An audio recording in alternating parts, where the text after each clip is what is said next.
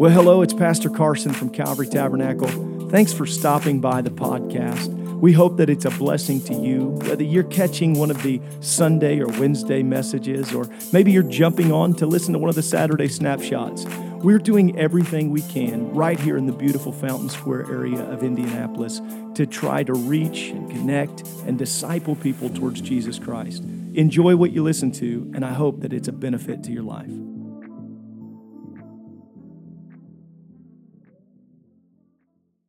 We started a study this last week on core strength um, topic. We had kind of evolved and from an old uh, study, an old study called the core, and kind of looking here as we are easing back into a sense of normalcy with the fall.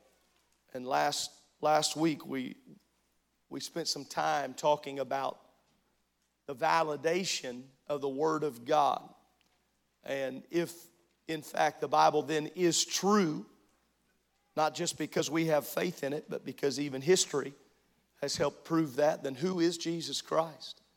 And we had a powerful study here last Wednesday night. What a great touch of the Holy Ghost. And so we're going to move forward here tonight in lesson two on core strength, strengthening our core. If we are apostolic in doctrine, IBC has been doing a great online event about apostolic doctrine. Some of you have been a part of that.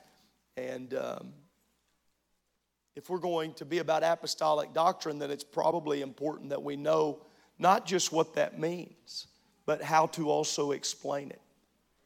You know, sometimes we, I'm going to say something, and I think you'll, you'll understand and you'll agree with me. Sometimes we preach about what we do not teach about.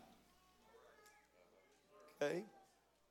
We preach it, and everybody says, woo, but we don't teach about it. And if we're not careful, we knew how to shout about it, we just didn't know how to study it. We knew, we knew how to be excited, and it should make us excited. But we should also be able to share it. If the only time that it excites me is when it's done in a voice or a cadence that I have to be able to clap or has to be exuberant, then it might be hard to translate to a coworker. this is really exciting. Hold on, let me get my music out. let me get something started. Oh, that's not moving you. Okay, let me get something else. Pull up one of those little organ apps.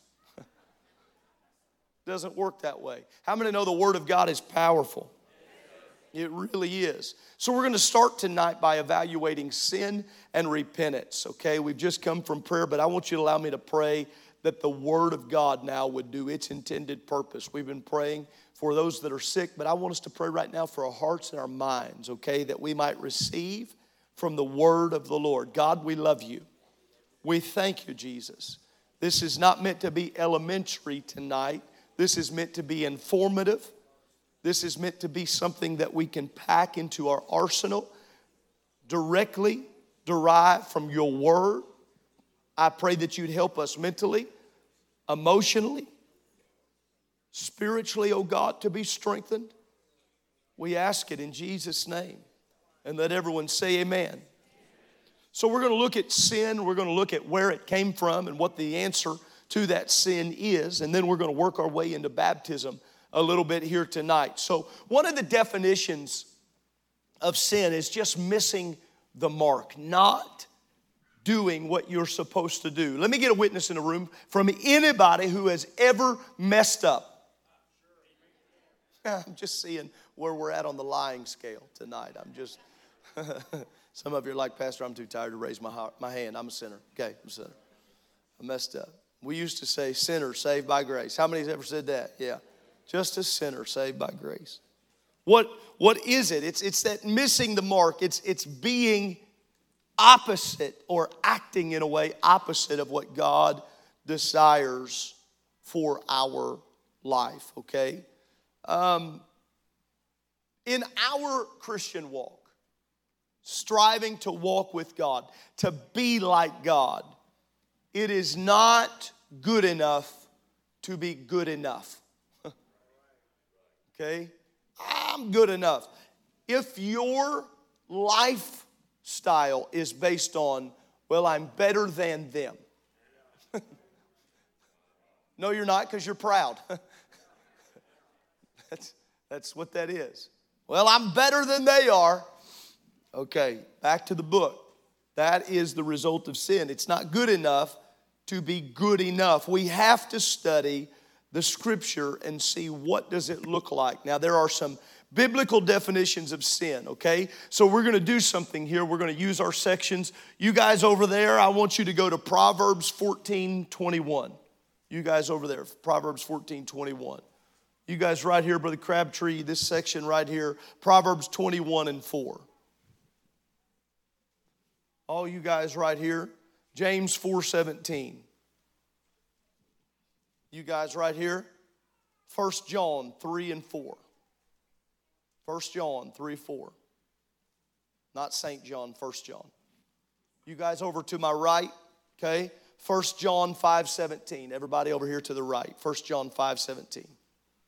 Okay, I'm to say them again real quick. Proverbs 14 21, Proverbs 21 4, James 4 17, 1 John 3 4, 1 John 5 17. Proverbs 14 21, people, are you ready? Okay, Brother Romine, lead them out, and everybody joins join in reading aloud. Proverbs 14 21.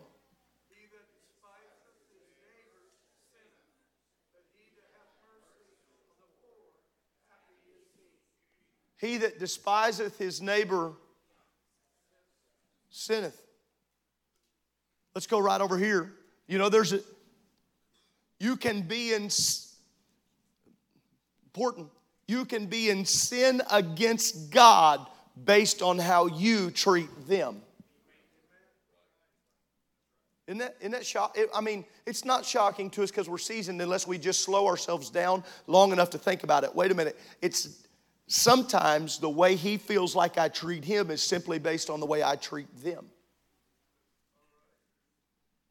There's a sin. Hatred is a sin. Treating people wrong is a sin. Well, I wouldn't call it hatred. Well, what would you call it? Proverbs 21 and 4. Brother Crabtree, real loud, lead them out, and everyone read with him.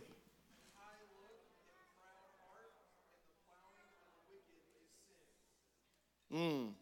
Everybody knows there is a sin of pride, a proud look. And what else?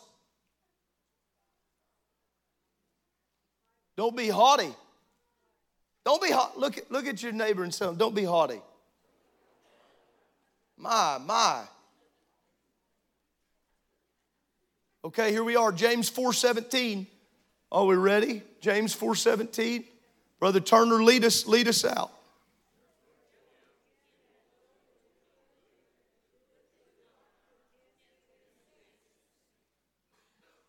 Therefore, to him that knoweth to do good and doeth it not.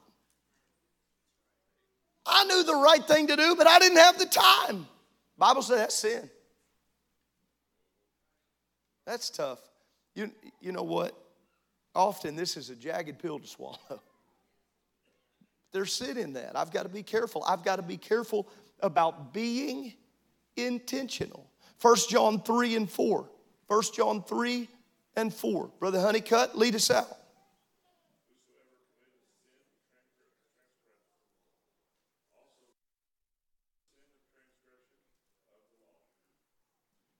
I have to be intentional here. But my intentionality has to be to not transgress against the law. I've got to guard the law. I've got to guard what God's word says for me to do. Go to my right side over here. Are we over here? First John, First John and 5 17. Brother Robeson, 1 John 5 and 17.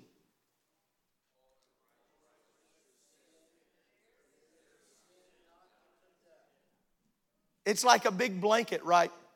That's like, that's a really good description of Pentecostal preaching. All unrighteousness. Just throw a blanket over this, okay? It's all sin. Anything that is unrighteousness to be carnally minded. Yeah, all unrighteousness. So, all this to say, sin is real. And sin is everywhere, okay? If you ever think to yourself, well, I don't know why I sin, it's because it's everywhere. Now let's, let's, let's talk about this. Where did sin come from? Let's, let's, let's blame it on somebody else. Isaiah 14. This is, you know what? Let's all go here. Isaiah 14. And I want to read verses 12 through uh, 17. How art thou fallen from heaven, O Lucifer, son of the morning? How art thou cut down to the ground which did weaken the nations? For thou hast said in thine heart, I will ascend into heaven. I'll exalt my throne above the stars of God. I will sit also upon the mount of the congregation in the sides of the north. I will ascend above the heights of the clouds. I will be like the Most High. Yet thou shalt be brought down to hell, to the sides of the pit. They that see thee shall narrowly look upon thee and consider thee, saying, Is this the man that made the earth to tremble, that did shake kingdoms? that made the world as a wilderness and destroyed the cities thereof, that opened not the house of his prisoners. That is one of the saddest and one of the most powerful portions of text that we rarely talk about. We talk about Lucifer being cast out, but rarely do we talk about the fact we know it's that he exalts himself, but we rarely point out at the end of it all, the question against him is going to be people, even the regular folks are going to look at him and say, This is the guy. This is the guy we gave so much credit. But it all came, it all came because he tried to exalt himself to be like God. How many know he will share his glory with no one? Even us at our very best, our righteousness is as filthiness before him. King James Version said it is as filthy rags before him. Lucifer was described as being a worshiper in heaven, but when he wanted to usurp God's authority, God kicked him out. It is possible to live in the very presence of God and still have sin. We must make sure that we do not confuse being in His presence with being in right standing. Isn't that something? I know, I know we just went from milk to steak right there, so just take a second, chew on that a minute. It's, it's one thing to be in his presence, but it's another thing to be in right standing with God. Lucifer, with the angelic being in his presence, but usurping authority, coming into the likeness of God, was what was hidden in there, and it began to reveal itself. So, Where's the second fall? That's the first fall, which is the fall of Lucifer. The second fall takes place in the Garden of Eden. You're very familiar with this. Go in your Bible to Genesis chapter 2. You can look at verses 16 and 17. Somebody shouted out for me. What did God tell Adam about the trees in the garden? What did he say? Eat of all of them, except for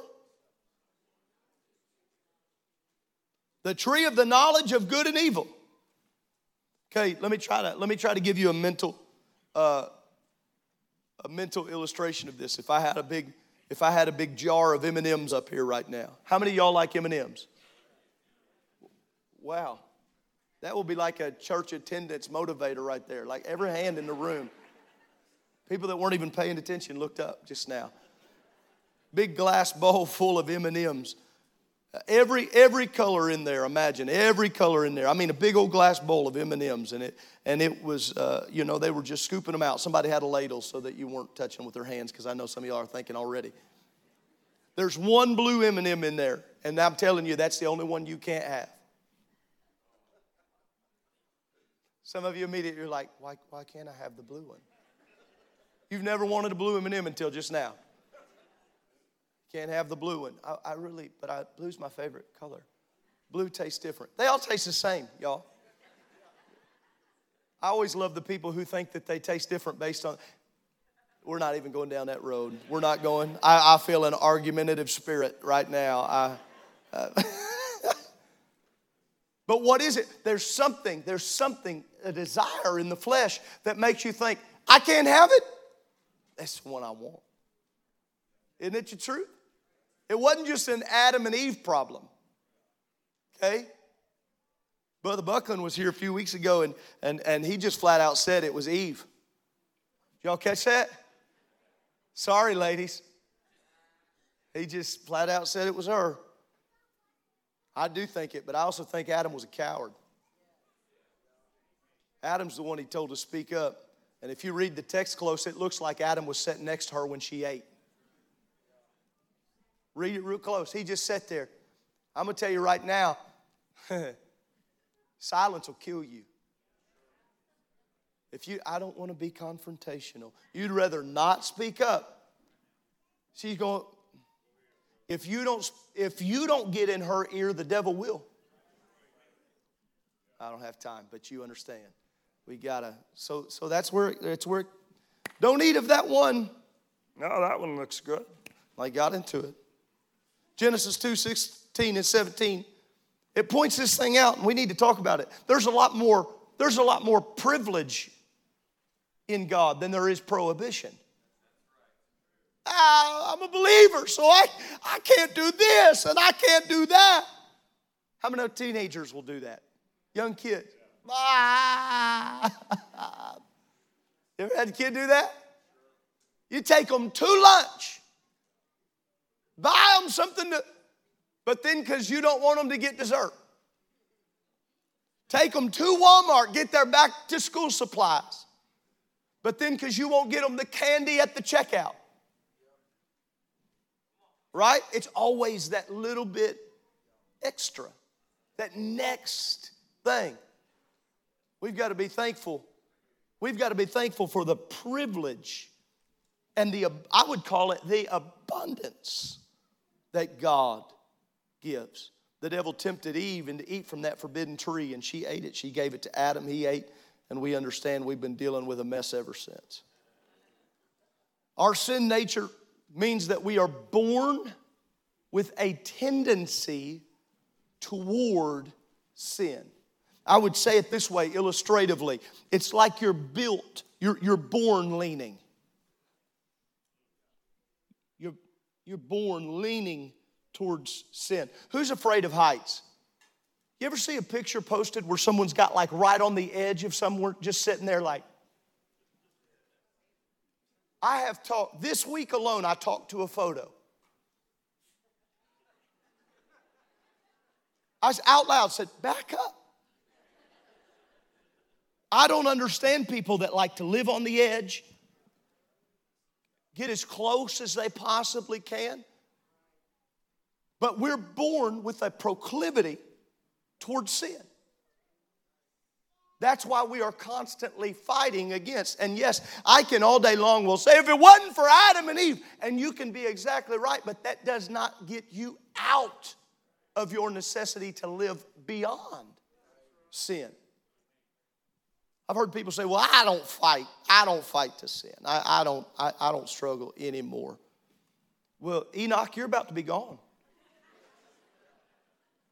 I told someone this very week, I said, as long as you wake up in flesh tomorrow, if you wake up in flesh tomorrow, you're still going to have to be diligent about living intentional. Okay? So, what is repentance? It is that turning. You need to be able to tell someone this when you're talking to them. Repent, ladies and gentlemen, repentance is not a bad word. And whether you've been in the church for five minutes or for 50 plus years, you've got to repent every day. If you go one day, one day, and don't say, Oh God, search my heart, if there be anything in me, in my heart or my mind that does not please you, take it away and help me to walk. And if you're not doing that, you're missing the mark. Sin wants to cling to you. I've got to repent. So, why should I repent? Let's look at the biblical commands. Matthew 4 and 17. We're going to go through these. I think they'll help put them on the, on the screen for us. Matthew 4 and 17. Jesus began to preach. He was preaching what? Repent, for the kingdom of heaven is at hand. That's a pretty good reason to repent. Somebody would say, well, if Jesus was preaching it then, What does that mean for today? Jesus was setting the standard, setting the stage, following behind John the Baptist, prepare ye the way of the Lord, make his path straight. Remember this, there cometh one mightier than I after me, the latchet of whose shoes I'm not worthy to stoop down and unloose. Behold, the Lamb of God, which taketh away the sin of the world. Jesus said, You've got to repent, for the kingdom of heaven is at hand. Luke 13 and 3. Jesus was teaching an incredible principle in Luke 13 3. Except ye repent, ye shall all likewise perish. God help us. Come on, Pentecostals, Acts 2:38. Peter said unto them, Repent and be baptized, some of you. Everybody. This is the great this is the great statement. Everyone has to do it. You know the old adage for some of us when we were younger, they talk about peer pressure a lot. I don't think it happens as much anymore. Some of us, when we were younger, they'd say, they'll come up to you with a line and they'd put on some cheesy video in school. Come on, man, everyone's doing it. And I'd think, where did they get this video, you know? This was old when they produced it. But we should live in this mentality when it comes to the church.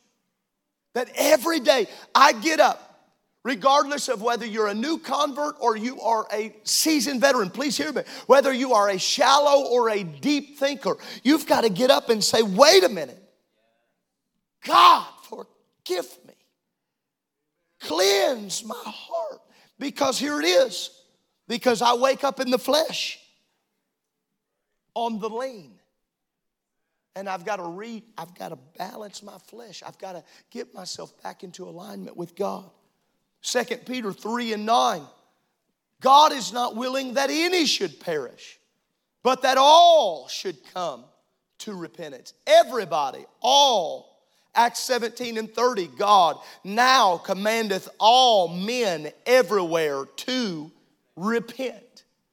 All men everywhere. I'm not sure that means every, it means everybody. Everybody. No one you work with can explain their way out of the need to repent if they believe in Scripture. I've just given you a handful here that eliminates any reasoning if you have a high view of Scripture. If you don't believe in the Scripture, then it's Hard to argue with that. You got to take them back to lesson one and two. We repent because we're born sinners. Repentance is the only way to have our sins forgiven. Because I have attended so many funerals where they want to talk about how good the person was. And I believe in all that. You're never going to hear me preach somebody into being lost. Ever, ever, ever. Just never going to do that. But at the same time, I find one way biblically one way biblically. You got to repent of those sins. You've got to say, God, forgive me if there's anything in my life that doesn't please you. Isn't it, a, Brother Losh, how could we ever act like that's a hard thing? But I will tell you, and you know this already, but let's read, since we're teaching a little bit here, let's remind ourselves this is more than words. God, I'm sorry. You ever had someone apologize and you didn't feel like they meant it? Here's how it usually happens. Oh, I'm gonna get some of you right now.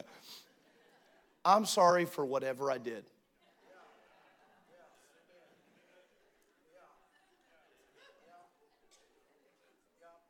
For whatever you did. You don't know. So, what you're really saying is, you're not sorry. You just want us to be good. You're not, how are you going to change an action if you don't even know what it was?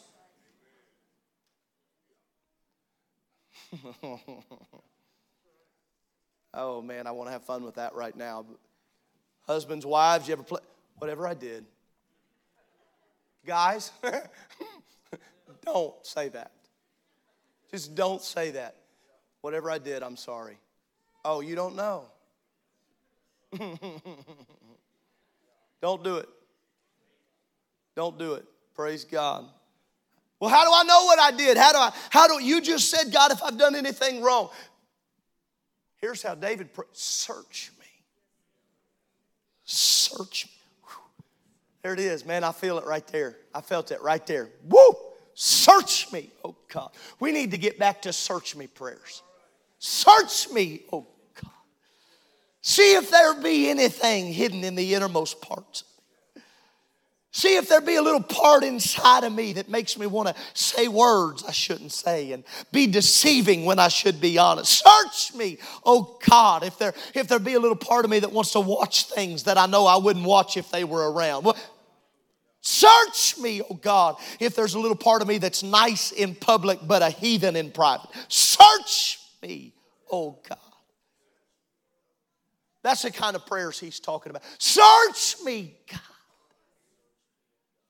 The public side of me looks like I got it all together, but the private part of me, the private, the innermost me, the that place inside that nobody, my evil twin, the shadow side of me. so, how do I repent? First John 1 8 and 9 tells us what we should do and, and what God will do if we repent. What's it say in First John 1 8 and 9. If we say we have no sin, we deceive ourselves and truth is not in us. But if we confess our sins, then what? Verse 9 if we confess our sins, He is faithful and just to forgive us and cleanse us from all unrighteousness. Okay? Now, I believe you need someone in your life that you're accountable to, but I can't find text here that shows me you need to walk into a little wooden box and confess to a priest. I can't find that in this book.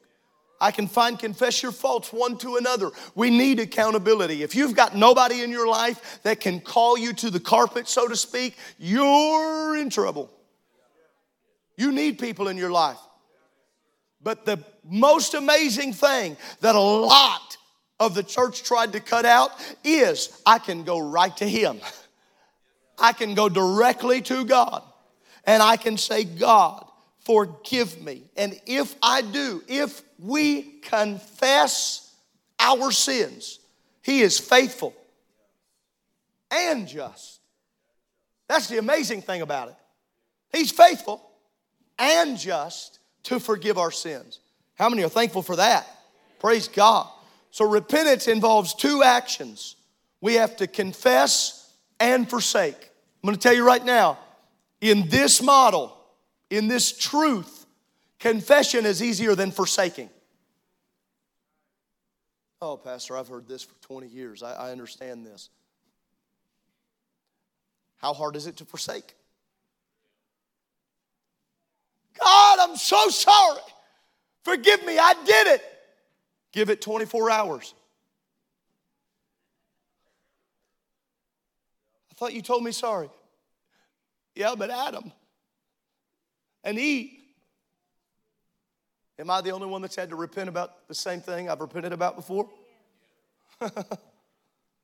so, what's the difference here? How do we look at it? Let's talk about conviction versus condemnation. This is something I harp on. I do not like when people make people make other people feel condemned. I am one of the only times you're ever going to see me frustrated or, or find me really upset with a person is if I feel like they're making another person feel small. If we think that someone should have it all together by the time they come to church, we are playing God. There is a difference between condemnation and conviction. We've taught on this, we've talked about this, but condemnation is of the enemy. Condemnation will keep them away from church, conviction will draw them in. Conviction will make you want to live righteous. Condemnation. Here's what condemnation is condemnation makes you think thoughts like this I don't even know if it's worth fighting anymore. That's how you can identify it. I don't even know if I, I don't even know if it matters anymore. That is the, that is the spirit of condemnation, and it is from hell. It's from hell to make you think that you can never live for God. You can never be righteous. You always fall back into this. You're all you're never going to be able to give up smoking. You're you're never going to be able to give up lying. You're, you're, you're never going to be able to give up cheating. You've tried over and over and over again. Just give it up. The fight is too hard anyway. You're, that's condemnation. Conviction says it's a sin, but I believe in you. It's a sin. It's a sin. It's wrong. It's not right. It's wrong. But you can make it. Go ahead. Repent again. Go ahead. Drag yourself back up to the altar. There's only been one perfect lamb, and it's never going to be you. It's never going to be us.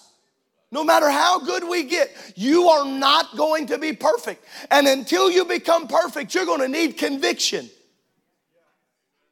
Condemnation is a cop out. If we're not careful, condemnation becomes the cop out that other people put on us. Is this all right if I teach this for a second? Condemnation is the cop out that we let other people put on us. Well, I found out they were talking about me anyway, and I'm not going to a church like that. You cop out.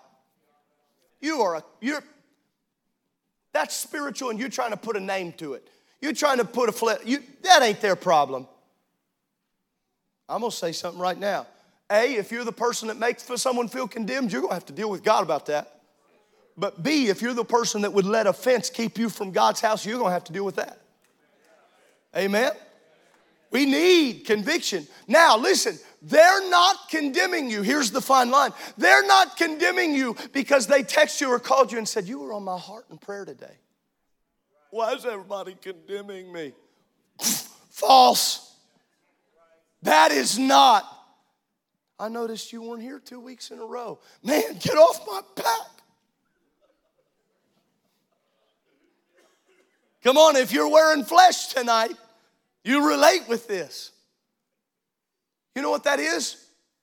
That's somebody being used. That's somebody feeling a prompting in prayer. That's somebody that sent you a card. Now, how should I respond to that? I either let condemnation or conviction rule.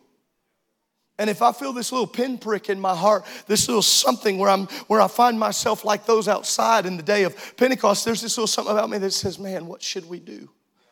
What should we do? I tell you what you would do repent. Every one of you. Repent. Repent. Say, God, I'm not perfect. You know I'm not perfect. I got to get better. Amen. So, where do we go from there? Repentance identifies us with Jesus' death.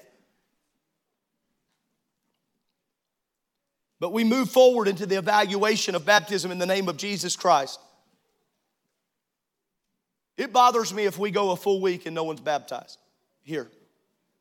And we baptize people on off nights. It's not always on Wednesday or Sunday morning, Sunday night. But if we go all week and we haven't baptized anybody, it bothers me because I know, I know according to scripture how critical it is that people come to repentance and they're baptized in the name of Jesus Christ. It is that next step. I don't just repent, but I've got to become new in Him. Second Corinthians 5 17. If any man be in Christ, he is a new creature. I love the expression of the word there. I'm still a creature. I'm still creation. But at least I'm new. I'm new. You were in Him, you were developed in Him the first time, but you are developed and you re, re, new. You're new. 2 Corinthians 5:17, according to the Bible, when we're baptized, Jesus dismisses, cancels, washes away, remits. It's for the remission. He erases our sins. I'm afraid that sometimes we've heard that so long that we have lost how powerful it is that He erases our sins at baptism. Now, we're going to talk about it here in a second, but that doesn't mean every time you sin you need to get redunked. Okay?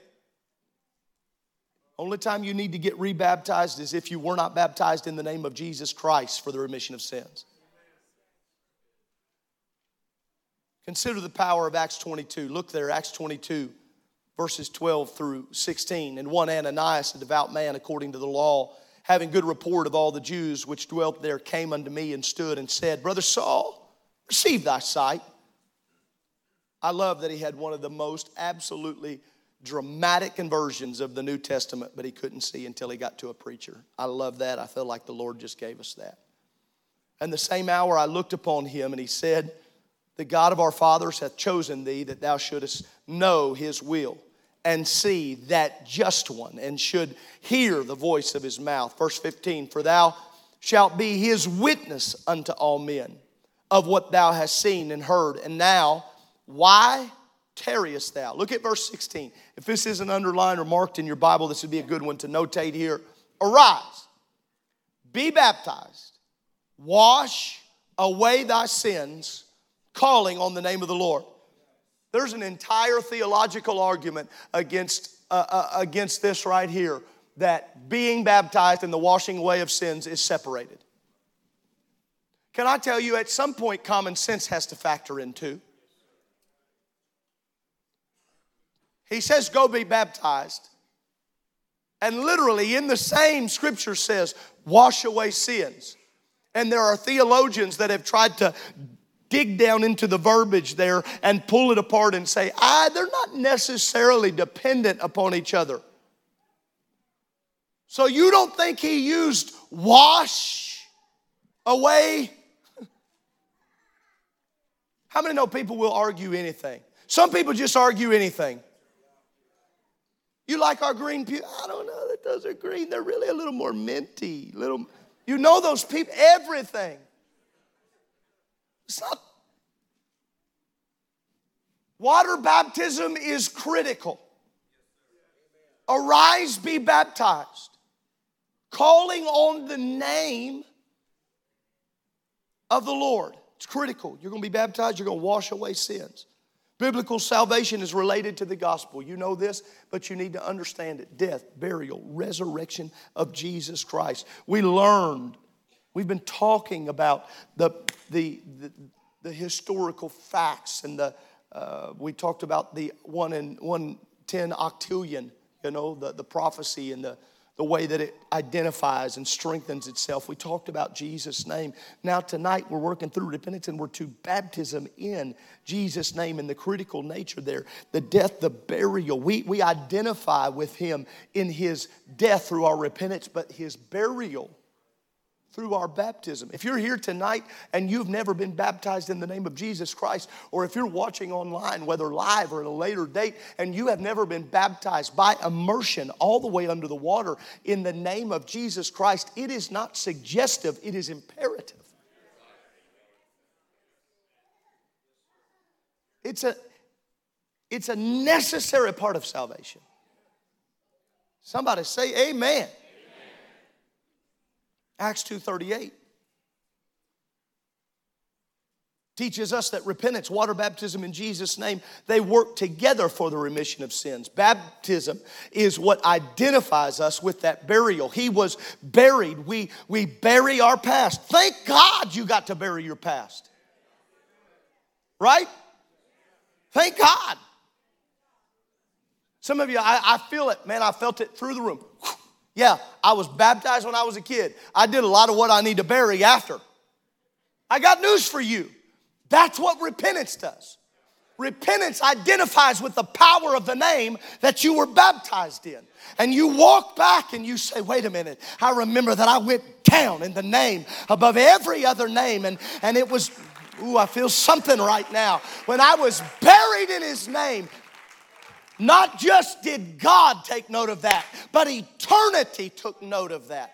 The, the what could have been went down. The what should have been went down. The what might have been went down. And now, when I, in my modern day, work into a place where I, I come up against sin and I get engaged in something I do not, conviction grabs my heart and I run back to an altar. And rarely do I have a deep altar of repentance to that I do not recall baptism.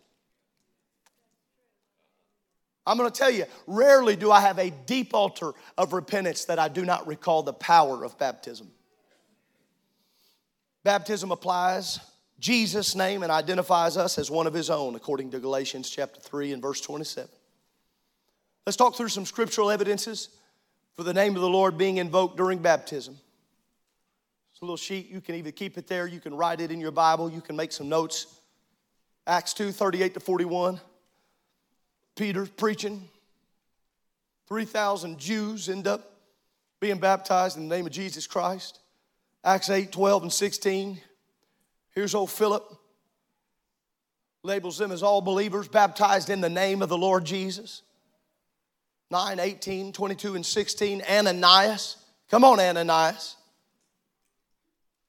Let me ask you this Peter's preaching, we got 3,000 being baptized. Ananias is preaching, we got one dude getting baptized. So is Peter more powerful? That's why we don't celebrate numbers, we celebrate souls. Otherwise, we'd be saying, Have Peter for the revival. He had 3,000. 3,000 people. Don't invite Ananias. He just baptized one dude. One dude.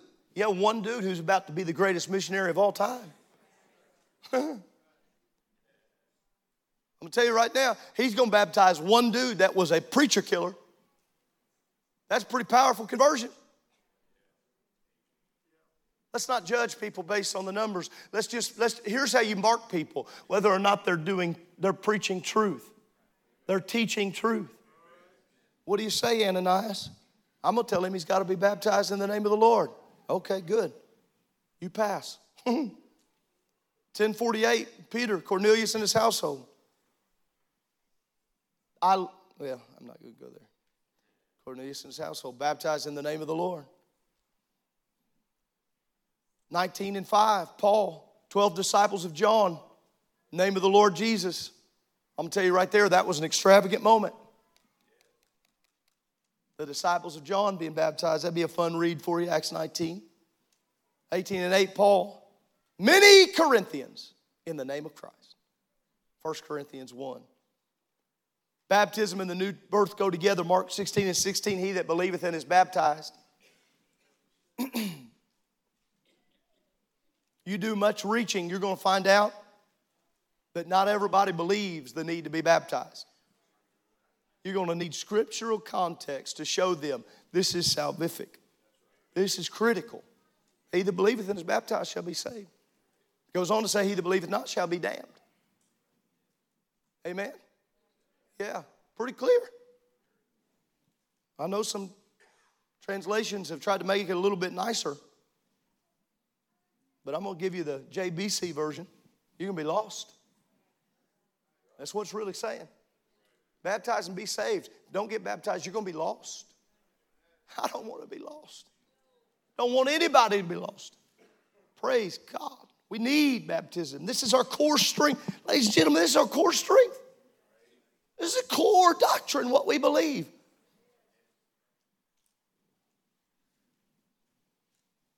Let's talk about baptism by immersion before we're done here tonight. We're almost done. word baptism comes from the Greek word baptizo. In English, it's just baptize. It means to immerse, to dunk, to dip, to get under the water. We are never going to sacrifice doctrine to try and draw a crowd. How many believe that? How many feel that way? but can I say something just as effective and maybe even more? You don't have to. I've lost track of the people that try to sacrifice doctrine who their church goes the other way. It's not a matter of that. You got to have doctrine to have a real church anyway. And that's not something for us to stand up and be haughty lest we we got doctrine. That don't work either. Having doctrine ought to make you as sure footed as you've ever been. But having doctrine will give you the stability to actually reach and pull. Amen? Make you sure footed. Baptizo, it means all the way under. Everyone in the New Testament was immersed in water when they were baptized. According to Matthew 3, when Jesus was baptized, even Christ, he said, I've got to do it for righteousness. I, have got to do it that it might be fulfilled. I've, I've got to do it. John didn't want to baptize him, and you wouldn't have wanted to either. But she was, I wouldn't, there's no way. If he came to me and said, I need you to baptize me, what? I said, go to Brother Marshall. You can't blame John for not wanting to baptize him. He felt, he felt humiliated in the presence of Christ. But he baptized him and he, he put him all the way under the water because that was the example. Somebody said, Well, why? He, he had no sin. He was without sin, but he still understood. Please catch this. He still understood the necessity of precedent. You got to be so careful with the decisions you make because precedent, precedent matters so much. According to Acts 8 38 and 39, Philip and the Ethiopian eunuch went down, went down into all the way in the water. I'll, I'll, finish with this. Is that little history lesson piece on the end of your paper? I don't know if it's on there or not. According to the World Book Encyclopedia, at first, all baptism was by complete immersion. That's volume one, page 651. The Catholic Encyclopedia. In the early centuries, all were baptized by immersion in streams, pools, baptistries. Volume 2, page 263. Immersion was not convenient after the Catholic Church instituted infant baptism. Please note that in the book. It's in their encyclopedia. It was not convenient after the Catholic Church instituted infant baptism. Thus, the mode was changed to sprinkling. See Encyclopedia Britannica, 11th edition, volume 3, pages 365 and 366. To which I would say, see Acts 2, see Mark 16, see Acts 8.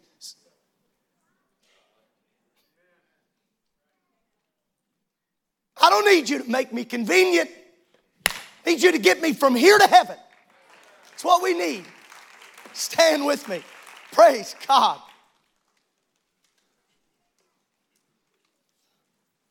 Preacher, make me feel better. Okay, I give you the tools for the job. Isn't it sad to think that it was changed for convenience sake? Can I ask a question? And I don't mean it, I, I do not mean this as offensive. I think you know me well enough. I don't mean this offensive. But since when has being lost been convenient? You ever think about that? Since when has not being biblically accurate been convenient? Say, well, that's, that's just your opinion. It's, it's just as clear as I can see it in the text. And that's our job to do the best we can to live to this text. God, help us to live repentant. Help us to not just have been baptized, but to honor baptism. Would you pray that right now? Would you pray that God would lead you to somebody this week that you might even get the chance to talk to about repentance and baptism?